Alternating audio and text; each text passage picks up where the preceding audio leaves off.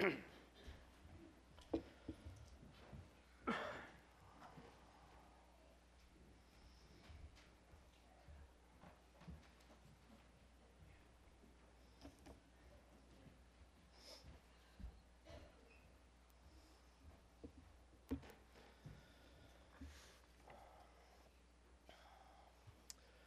it's been said that children are proof that God has not given up on humanity. Every time uh, another child is conceived and born, God is giving us reason for hope. Well, that's exactly the point of today's message. In fact, our core reality today is that God illustrates his ongoing agenda of redeeming love in the context of family. God illustrates his ongoing agenda of redeeming love in the context of family. The fact that we continue to have babies is a demonstration that God's purposes are ongoing. He's not done yet. He has been redeeming us from the beginning. And just to, to quickly take a look at what that means as we say this, God created everything from nothing for His glory and pleasure. All of us, every person, was designed by God, created specifically by Him for that purpose to reflect His glory, to be in intimate relationship with Him in a way that glorifies and pleases Him. And we are meant to enjoy that relationship of perfect intimacy with Him forever. He has given us the creation as an expression of Himself to enjoy. However, in the very beginning, in Genesis chapter 3, as you know, we decided what God gave us, what God designed us for, wasn't enough. We'd rather listen to somebody else. The tempter saying, You know, I think God's holding back from you. I think you could do better if you do this your way instead of God's way. And from that moment, when Adam and Eve decided, you know, I know God said that of all the things on earth, there's only one that we can't do. I think maybe there's a, a secret mystery in this. And if I do that thing, well, maybe the serpent's right. And I'll be just like God.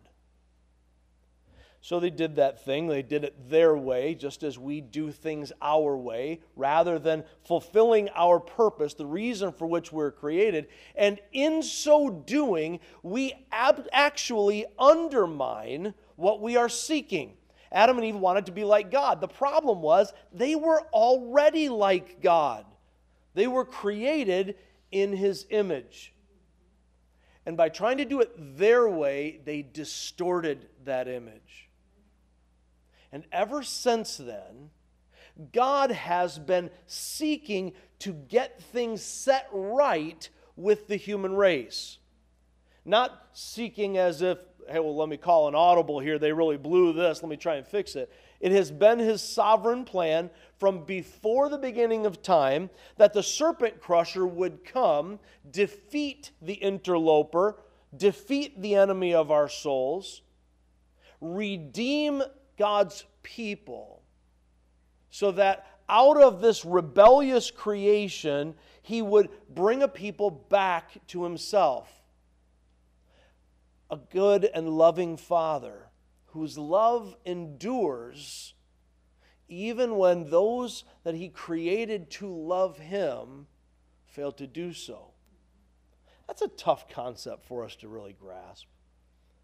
I don't know that there is a good way for us to get it outside of the context of family. Now, I could be wrong about that, but I don't think I am. I've tried to see other pictures in humanity of what it looks like to be in a relationship where the one that you made chooses not to love you or ignores you or forgets about you. And yet you love them with a giving, sacrificial love that goes beyond their forgetfulness, their short attention span, their ungratefulness. And I have not yet been able to find one that gives that same picture. Parents, however, get it. Children have a short attention span, do they not?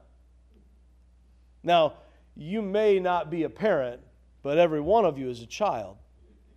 And if we're honest, we can recognize that as we grew up, whether we're toddlers or teenagers or adults, as we grew up, having our parents give us everything, starting with life, right? Kind of a big deal. We grew up and, as we should, started to pursue what growth brings independence. And how often did we fail to demonstrate gratitude to our parents?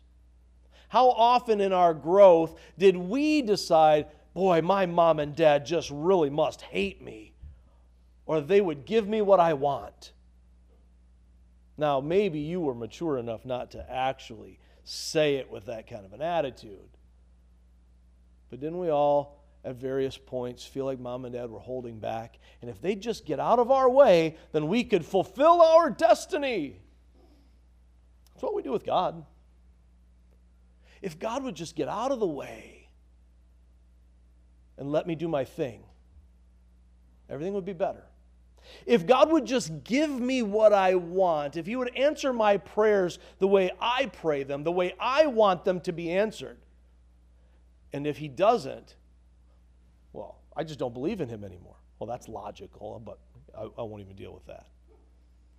I get mad and I stomp my feet because my Father doesn't do what I say.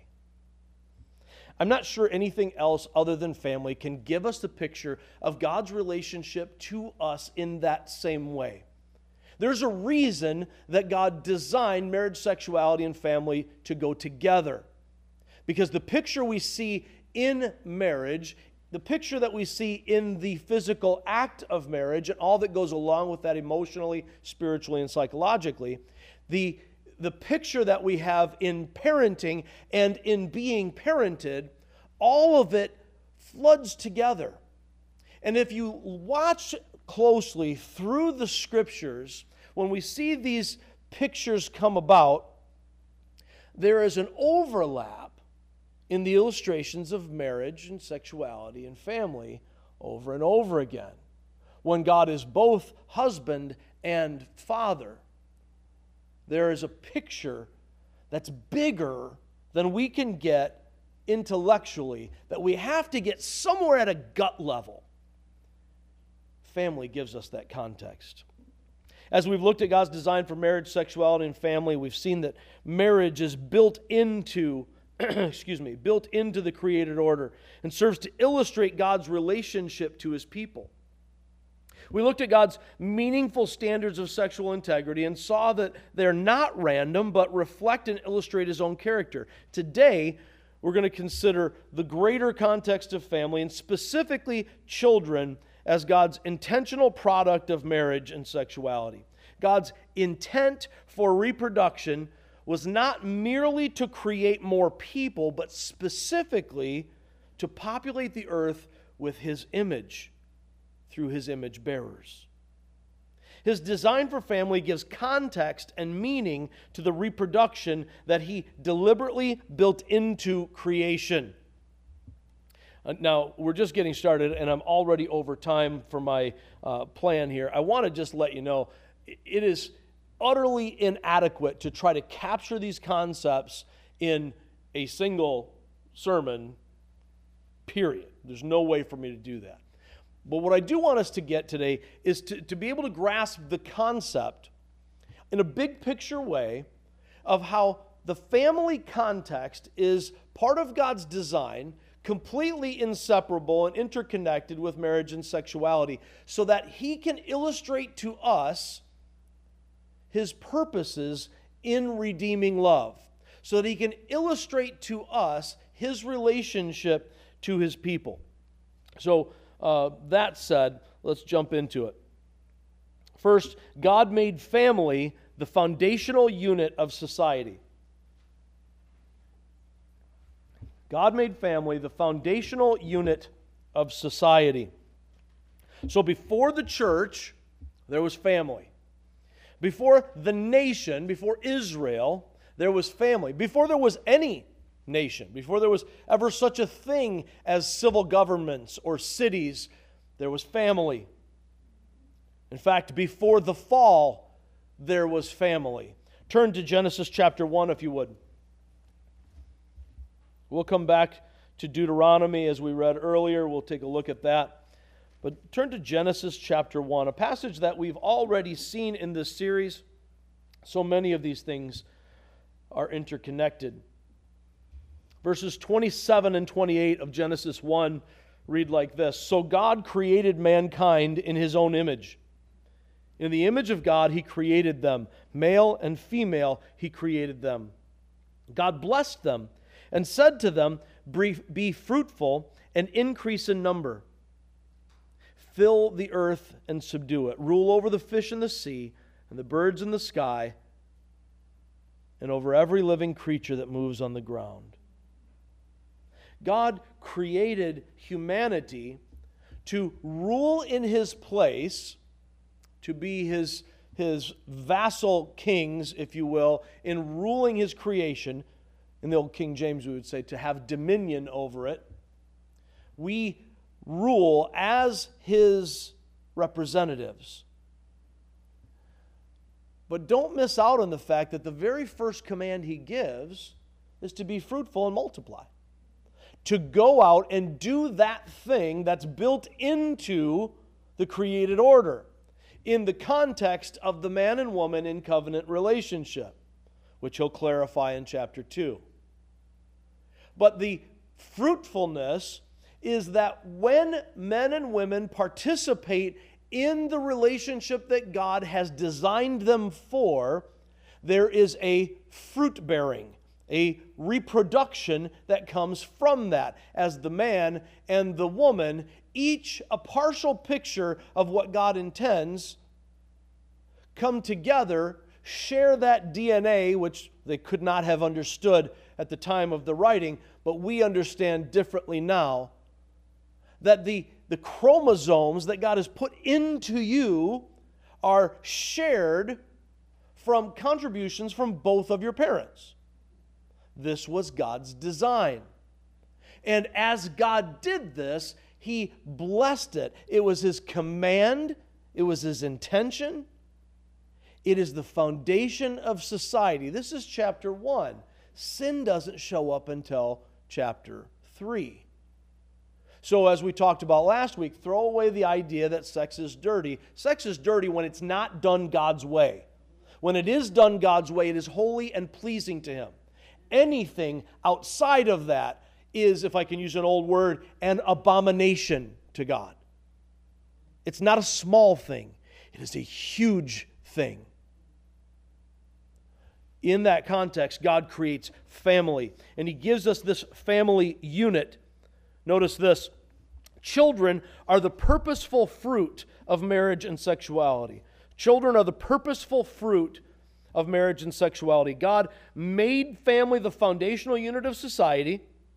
Everything else is built on that.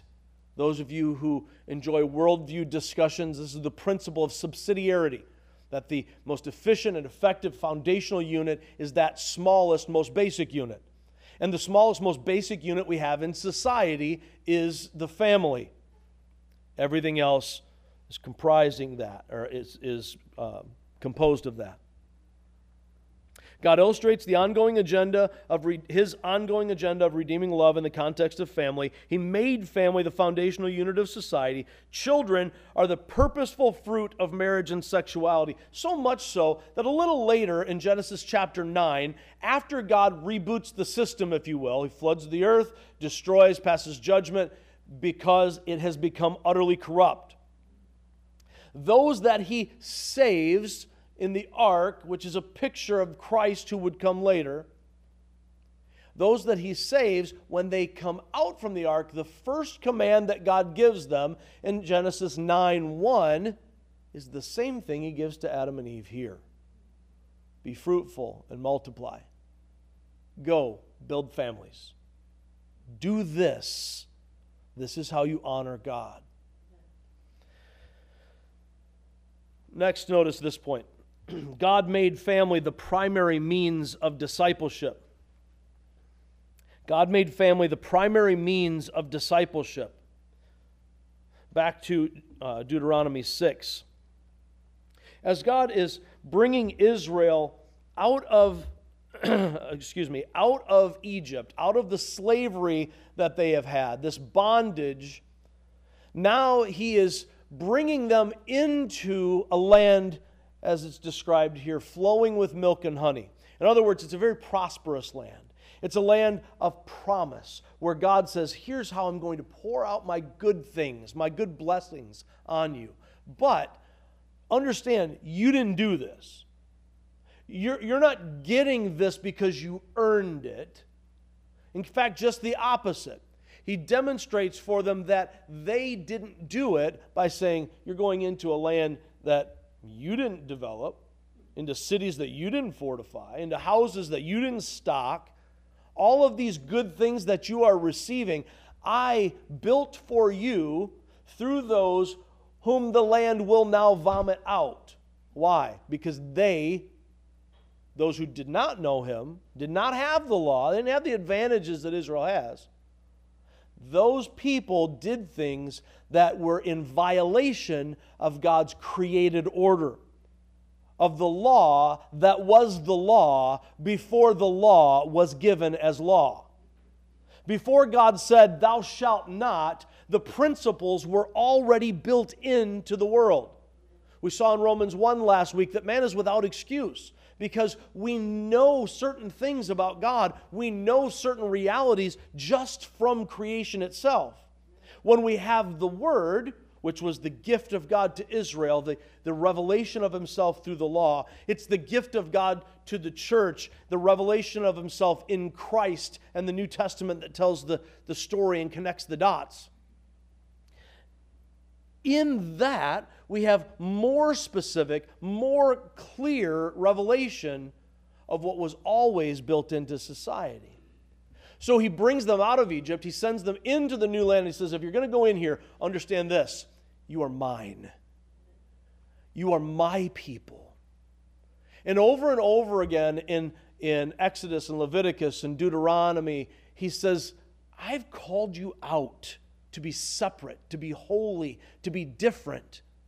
Because the masses, the world, doesn't do what it was designed to do, what I gave it to do. But you, you will. You have been given specific instructions because you are my children. Now, in, in Deuteronomy 6, he is telling them, look, you need to not only obey me, but you need to pass this on. Notice what he says in, in verses 4 and following. Hear, O Israel, the Lord our God, the Lord is one. Love the Lord your God with all your heart, with all your soul, with all your strength. Now, notice this. These commandments that I give you today are to be on your hearts. Okay? It's, it's not just something that you know you, you, you wear as a label. He's about to tell them to wear it as a label. But he said, This is to be part of you in the depths of who you are. It should be present in your mind, in your emotions, in your affections, in your desires constantly. These commands are to be on your hearts. Seven, impress them on your children. Now, that's not really that hard to see. I, I look out here and I see a couple Notre Dame fans out in the, in the crowd here.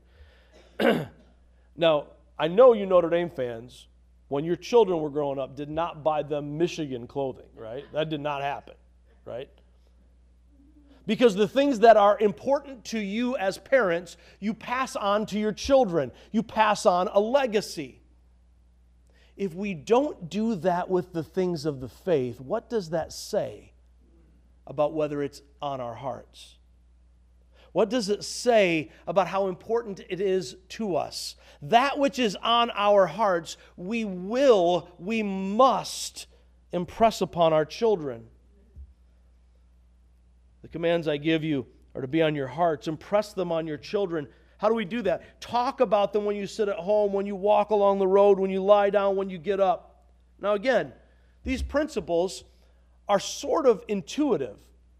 The things that matter to you, you talk about, you celebrate. If you, uh, you know, if you love music, then music is going to be a part of your home. It's going to be around you. You're going to be playing it. You're going to be listening to it. You're going to be singing. You're going to be doing these things. If food is important to you, your home is going to be built on these things. If you're a sports family, you can't get away from that. It's everywhere. The things that matter to you, you talk about when you're walking around, whatever you're doing, it's just naturally a part of you. What fills your heart will overflow in the demonstration of your life. So, what does that tell us about parenting as the primary place of discipleship? Your children will learn your values. Always. Children are a mirror that sometimes is very, very damning. When I see my children, whether I want to or not, I see their mistakes and their successes, and I must recognize that it comes from what I taught them, whether with my mouth or with my actions. Usually, both. Always, always with my actions. They're going to become who I teach them to become. Old adage in coaching is that you teach what you tolerate. The things that I let my children do in my home, I am endorsing in their lives. And children will always take it a step farther. That's always how it works. If you see a child with a rebellious attitude, guess where they get that? They get it from their parents. Because it's in you. Each one of us is a sinner. So, our job as parents is not just to let our child's natural personality come out, but to shape it, to instruct, to teach. It's really important for us to recognize this. I am not a good and loving parent when I let my child do everything they want to do and have everything they want to have and say everything they want to say. In the book of Proverbs, we learn that folly is in the heart of the child, but the rod of discipline drives it out. Proverbs is replete with messages about parenting, about passing wisdom on. And the beginning of wisdom is knowing, fearing, understanding the Lord. What, what Moses is telling the people of Israel here is that the things that are most important in your life must be the things of God, period. Nothing else matters. As we read from Psalm 127 earlier, Solomon, the wise king, who did everything well and also missed the point of everything in life. Later, as an older man, comes back and says, I missed the point of everything in life. Don't do what I did. Learn wisdom from my mistakes and from my instructions. So he writes the book of Proverbs to pass that on. But in, in Psalm 127, he says, In vain you rise early and go to bed late, striving to provide. The Lord grants sleep to those he loves. In other words, trust God to handle your business. That doesn't mean don't work. And he has lots of proverbs extolling the virtues of hard work. But don't lose perspective. Your job, parents, will never, ever be as important as the main job that you have, which is our next point. The main job of parenting is to lead our children to the Lord. The main job of parenting is to lead our children to the Lord. God made family the primary means of discipleship. And the main job of parenting is to lead our children to the Lord. Now, we didn't call it discipleship in the Old Testament. That's a, a, Greek concept, a Greek term that we find in the New Testament. It means one who follows and imitates the teachers. Man, isn't that exactly what children do? They become their parents because they follow in their parents' footsteps. Some of you know the good of that and the horror of that. I have to tell you, I, I remember teaching fourth grade for my sister when she was pregnant with Josh, and then later on with, with Maisie. And uh, as we, as I was dealing with these kids, kids in elementary school get a lot of the say no to drug stuff, right? Nod your head if you know what I'm talking about, right? And so every kid that I knew in elementary school, everyone who had parents who smoked and drank and did different things, it's, man, I will never do that. I don't want that. It's ruining my family. I wish my parents would quit smoking. I wish this and that and so on. And almost to a person, by the time they get to high school, they end up doing those same things. Statistically, that's a reality. Now, statistics show what has happened, they're not a predictor of your future. You get to determine that. But statistically, children of smokers smoke, children of drinkers drink, children of divorce get divorced, children of abuse abuse. The grace of God carries us through that. And as parents, it is our responsibility to bring our children to the truth of God and to live lives as examples of God that give them a reason to want Him, to give them a reason to want to choose God. One of my goals as a, as a young parent was to make sure that my children always knew how much. I'm going to take a drink of water.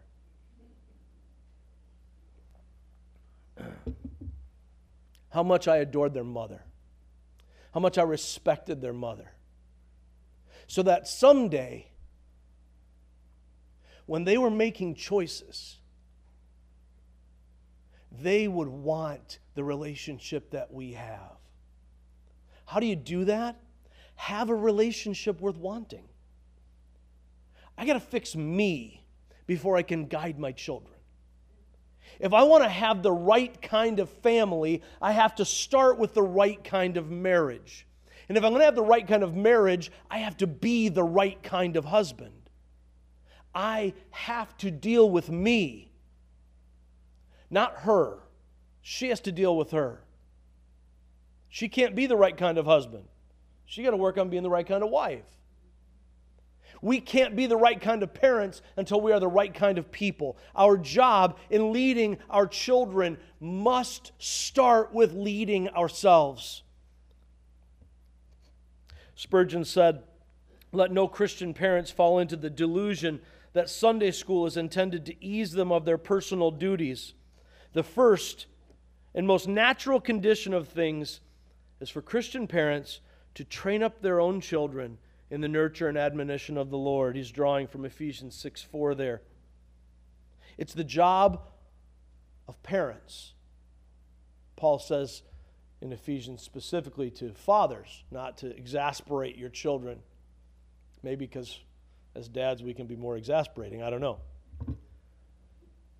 Not to exasperate your children, but instead to bring them up in the nurture and admonition of the Lord. In other words, don't get so caught up in your demands as a dad, what looks right, what other people think, what your own desires are, that you drive your children nuts because they can't live up to your standards. Don't be so caught up in your own things that your kids wonder whether you love that more or them more but dedicate yourself, mothers and fathers, dedicate, and grandparents, by the way. The job doesn't end there. In Deuteronomy, we see it's pass it on to your children, their children, and the children after them. right? We're going to continue to pass that on. Stretch it out. Aunts and uncles, you still have a responsibility. Stretch it out.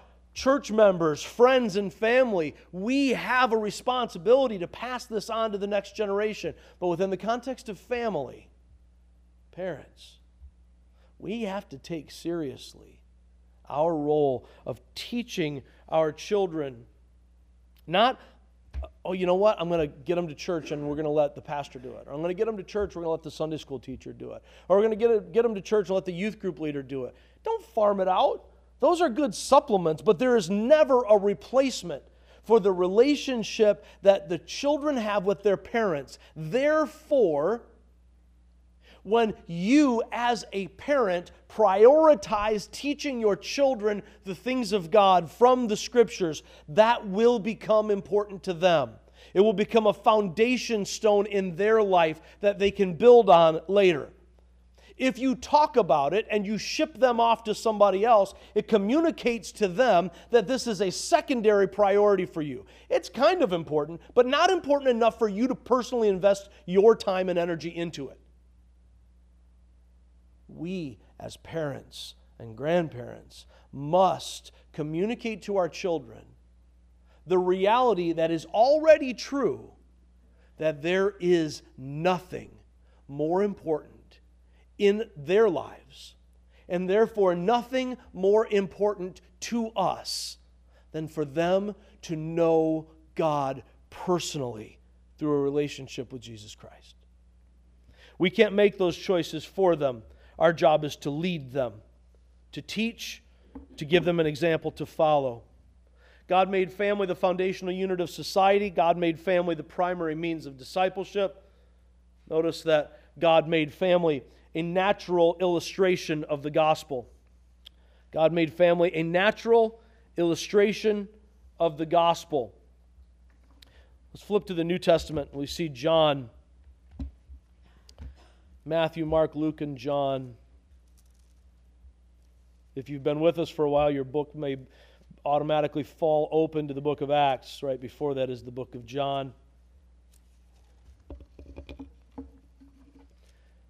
John chapter 1.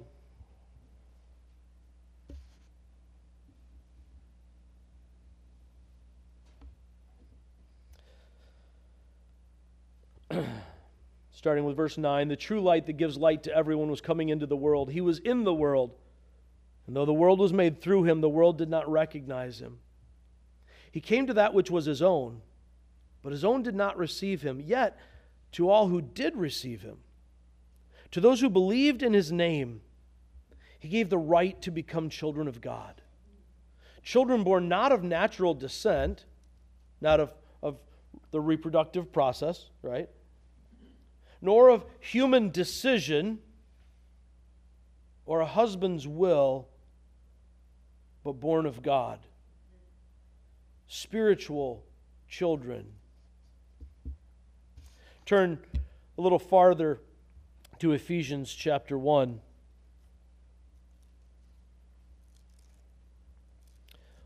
Once you get through the book of Acts, you'll see the letters start with Romans and the two Corinthian letters. After that, Galatians and Ephesians. And in Ephesians chapter 1, which we'll uh, begin our series on next week, we see this beautiful reality of our adoption into God's family. Starting with verse 3 Praise be to the God and Father of our Lord Jesus Christ who has blessed us in the heavenly realms with every spiritual blessing in Christ. For he chose us in him before the creation of the world to be holy and blameless in his sight. In love, he predestined us for adoption to sonship through Jesus Christ in accordance with his pleasure and will, to the praise of his glorious grace which he has freely given us in the one he loves. In him we have redemption through his blood, the forgiveness of sins in accordance with the riches of God's grace that he lavished on us with all wisdom and understanding. with all wisdom and understanding, he made known to us the mystery of his will. The mystery of his will according to his good pleasure, which he purposed in Christ, to, put, to be put into effect when the times reach their fulfillment, to bring unity to all things in heaven and on earth under Christ. God is using family as the illustration of his relationship to his people. And specifically in the gospel, we see this. So, in the gospel, excuse me, we are able to see God as Father giving us something that we could not have apart from Him. What makes it even more beautiful is it goes beyond the natural reproduction. God chooses to use natural reproduction, supernatural, but natural reproduction, in bringing Christ to earth. He uses human sexuality to bring the Messiah. So God puts on flesh as we see in Matthew and Luke, into this baby born in Bethlehem, coming the same way the rest of us come, but with a different father. Now, for us, we're not part of that. We're not naturally begotten of God. Jesus alone is the begotten Son. It's interesting that God uses this exact picture of marriage, sexuality, and family as the context in which he reveals the Son, the only begotten of the Father. For us, it goes even a step farther. He gives us the picture of adoption. You are not my child, and yet I choose you. And not only do I choose you, I don't choose you like a slave child like Cinderella and her wicked stepmother. No, no. I choose to make you mine and to give you the full rights and inheritance as sons and daughters of God. This is the picture of the gospel. As we take a look at this, understand that family relationships help us to understand both God and ourselves. Family relationships help us to understand both God and ourselves. So, in parenting, we learn about God. As children, whether young children or adult children, as the progeny, the offspring, we learn about ourselves. If you have ever raised children or been around somebody raising children and you've watched a two year old, then you have a great picture to help you understand the nature of sin. There's a lot of mine, no, a lot of pushing for my way, a lot of doubting what mom and dad tell you. A lot of times, you know, at one, you say, do this, they do it. You know, they understand mom gives me food, you know, dad, you know, as I used to tell my kids, dads are in charge of tickling and spanking and things like that. Mom's in charge of food and responsible stuff. But anyway, as we're going through this, daddy reads me a story, daddy, you know, all the things that, that go along with this. But at two, all of a sudden, eh, I don't really care so much about what mom gives me or dad gives me. I'm going to do my thing. And then we get a little bit of sense back for a while. And then we go back to two year old stage and we get to be teenagers. Then we get a little bit of sense for a little, a little while, and then we get to be, you know, 19 or 20, and we go through the same thing again. We think we know more, and then eventually we lose our hair and turn gray, and, and we start to realize maybe mom and dad weren't as dumb as I thought they were when I was young. That's the same cycle we go through with the Lord. We see the blessings of God, we see the instructions of the scriptures, we see the truth and we think we got a better plan. Well, that's great, but I want to shade it a little bit. I want to take God's word, uh, but I'm going to kind of inject a little bit of my own understanding. I'm going to take God's word, but I'm going to shape it according to what the culture has taught me. Because that just doesn't make sense anymore. That just that seems so narrow-minded. We talked about that last week in the concepts of sexuality and, and sexual morality we've changed things because we want to color God's word with the crayons of the culture. That's not how it works. What's true is always true. Let's not be confused. As parents, we learn what it's like to watch our children receive and forget to be grateful. We see in the family context, we see God's initiating love. When an infant is born, it does not love its parents, it doesn't know how, it has no concept of it. But its parents love it. I loved my children from before I saw their faces. But once they emerged from hiding and I was able to see them and look into their face, my life was never the same. They didn't bring that to me, I brought that to them. They had nothing to offer. A child can't feed itself, its parents have to feed it. A child can't clothe itself, its parents have to clothe it. We offer nothing, we are totally dependent on our Father. We learn this in the context of family. We see God's redeeming love. We break his heart, and yet he loves us and seeks to restore us and reaches out to us. How often do we as children break our parents' hearts? Maybe we don't get it until we're parents, and our children break our hearts. If you are a parent for the first time of a, a newborn or a young child, let me assure you that amidst the most amazing joys of life, they'll rip your guts out and stomp on them. That's what kids do, just like you did to your parents. They won't mean to, but they'll be caught up in their way and they'll forget. God's redeeming love reaches to us when we're not worthy of that love. As children, we're lots of times not worthy of our parents' love. And yet they love us. They reach, they restore. We see also a picture of God's holy love. What do we mean by God's holy love? God has standards. There is right and there is wrong. And God loves us in such a way as to not ever neglect those standards of holiness.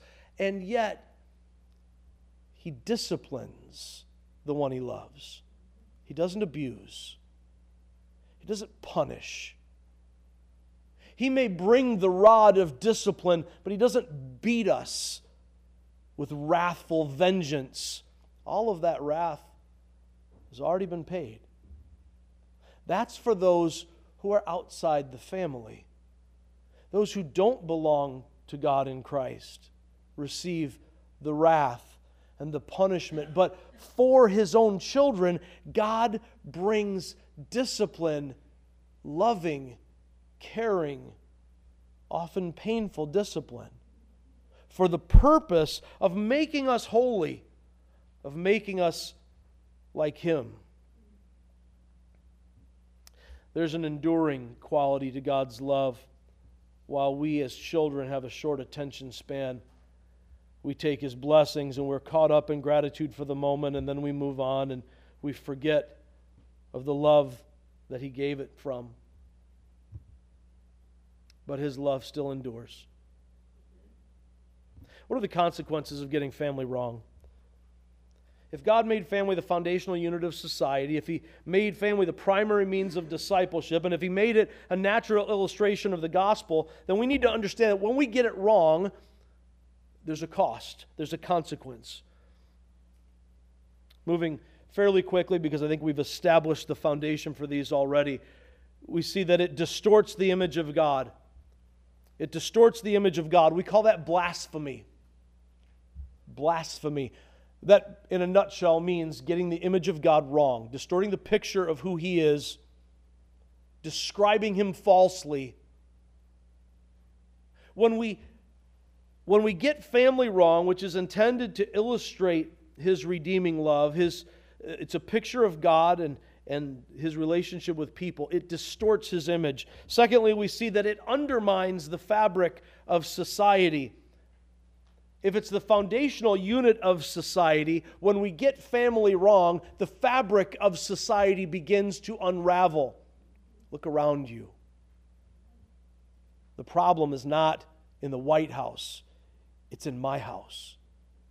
The problem is where we live in the raising of children. God desires godly offspring, but when we get our marriage relationship wrong, when we don't have holiness in our marriage and sexuality, we will not have holiness in our family. When I don't get holiness right in my own life, if I'm not living the, the life that I've been called to live, demonstrating the reality of Christ as I reflect Him through relationships, then that cost has a big effect. It's pulling the thread of the fabric of society. And the whole thing unravels. It distorts the image of God, it undermines the fabric of society. Third, it brings death instead of life. It brings death instead of life. When we get family wrong, it is the worst scenario. Some of you, right now, as I say this, don't even like the conversation because you're bearing scars in your soul from a bad upbringing. Parents who were absent or demanding or abusive or untrustworthy Parents who should have been there for you, but they were chasing their own dreams. Parents who should have been there for you, but they were battling their own addictions. Parents who failed to give you the love that you needed, and the wounds cut so deep, sometimes you're not sure you can ever get over it. And the fact that I'm even talking about it today is painful and perhaps even offensive. Marriage, sexuality, and family was given by God as a holy, life giving thing. When we get it wrong, it has the exact opposite effect. It guts us, it sucks the life out of us. It's one of the reasons that holidays can be so depressing for people all the joy that we're supposed to experience when we get family wrong, when those relationships aren't right. All the holiday stuff, all the wonderful Hallmark pictures, it's just a reminder of the darkness and the pain. When we get family wrong, it brings life, death instead of life. Next, it creates enmity with God. When we get family wrong, it creates enmity with God. It means it puts us at odds with God. In Malachi 2:15, you don't have to look it up right now. It's actually listed for you in your program, I think. In Malachi 2:15, God is uh, speaking through the prophet and he's condemning Israel. He has spoken condemnation to the priests, those who are leading the worship, because they're they're getting it wrong. They're going through the motions, but they're they're not giving it 100%. It's not, in the words of Deuteronomy, impressed on their hearts. And as they are, uh, uh, uh, as they are continuing, as Malachi is continuing through his prophecy, the judgment continues beyond the priests to the marriages in Israel. You've been unfaithful to the wife of your youth.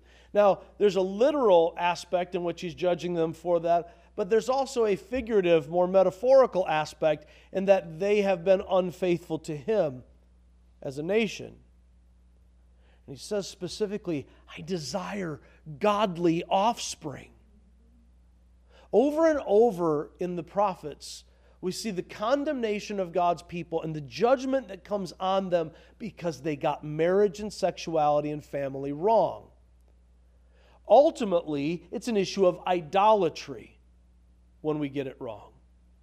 It's an, it's an issue of blasphemy. They have pictured God wrongly and desired God less than other things. And so that judgment based on getting family wrong puts them at odds, at enmity with God. It, it distorts the image of God, undermines the fabric of society, brings death instead of life, creates enmity with God. Next, when, when we get family wrong, it keeps our children from Christ. It keeps our children from Christ. Now, a couple of points that I need to bring out for this. First, notice the verb here is keeps. Our children start out separated from God the same as you and I did. Each one of us is born in sin. We sin because we are sinners. So we start out separated from God and we need His grace to enter a relationship with Him. If I don't actively save my children from the teaching and example of the ungodly, sinful world around them, if I don't intervene with the Word of God and the example of God in my life to, if I can borrow this, mitigate the virus, to, to get in here and actively intervene they will continue on a sinful track that is natural to their flesh, that is the pressure of the world around them, and don't be mistaken, the devil is regularly seeking to intervene to keep them from God. I must recognize that if I get family wrong, I keep my children on the path of death. Lastly, as much as it keeps our children from Christ, it keeps the world from Christ. It keeps the world from Christ. It does absolutely zero good to preach the gospel if we don't live the gospel in our families. The world will see the testimony of our homes. And when we decide that we get to rewrite the scriptures or we get to prioritize our own things over God's things. When we set our eyes on the things of earth, not on the things above, why would the world want anything to do with it? If we in the church live like and look like the world around us that does not know God, does not recognize or acknowledge God, maybe they can acknowledge, oh, yeah, I, I believe in God, I believe in the Creator, but they don't know Him. If we look the same as they do, what do they care about the gospel you preach? It's a powerful illustration of the truth of God loving us beyond ourselves. It's not reckless love in the sense that God is careless or thoughtless. It's enduring love in that God does love us at great expense to himself, so much so that he sent Jesus to die in our place while we were his enemies, so that we could become his children. If we get family wrong, it keeps the world from Christ. God illustrates his ongoing agenda of redeeming love in the context of family. When we get it right, it's a beautiful, holy, powerful thing. When we get it wrong, it's a hideous, unholy, but equally powerful thing. Whether we get it right or wrong, it has a lasting impact on our understanding and communication of God and his relationship with his people. Now, none of us has a perfect family. Amen? Not one of us. Not that person that, that you wish you had their family, they don't have a perfect family either. And if you're feeling overwhelmed with guilt because you've blown it and you haven't gotten family right in your own household, nobody else has either. Now, some of us may be farther afield than others. We have different advantages and privileges, if I can use that term without getting too crazy today. None of us has a perfect family. None of us is going to forge a perfect family. So, to some extent, we all end up getting it wrong. Praise God that His redeeming love, the love that He designed family to illustrate, is available to us even in the midst of our failure. God wants to redeem you, He wants to pull you back from the hell you've put yourself in. He wants to buy you back to pay the price for your sin. He wants you to be His. He wants to redeem you. He wants to redeem your family. Give Him your heart today. Search the Scriptures to know His heart, that you might rightly reflect the reality of Christ through your family relationships. Let's pray.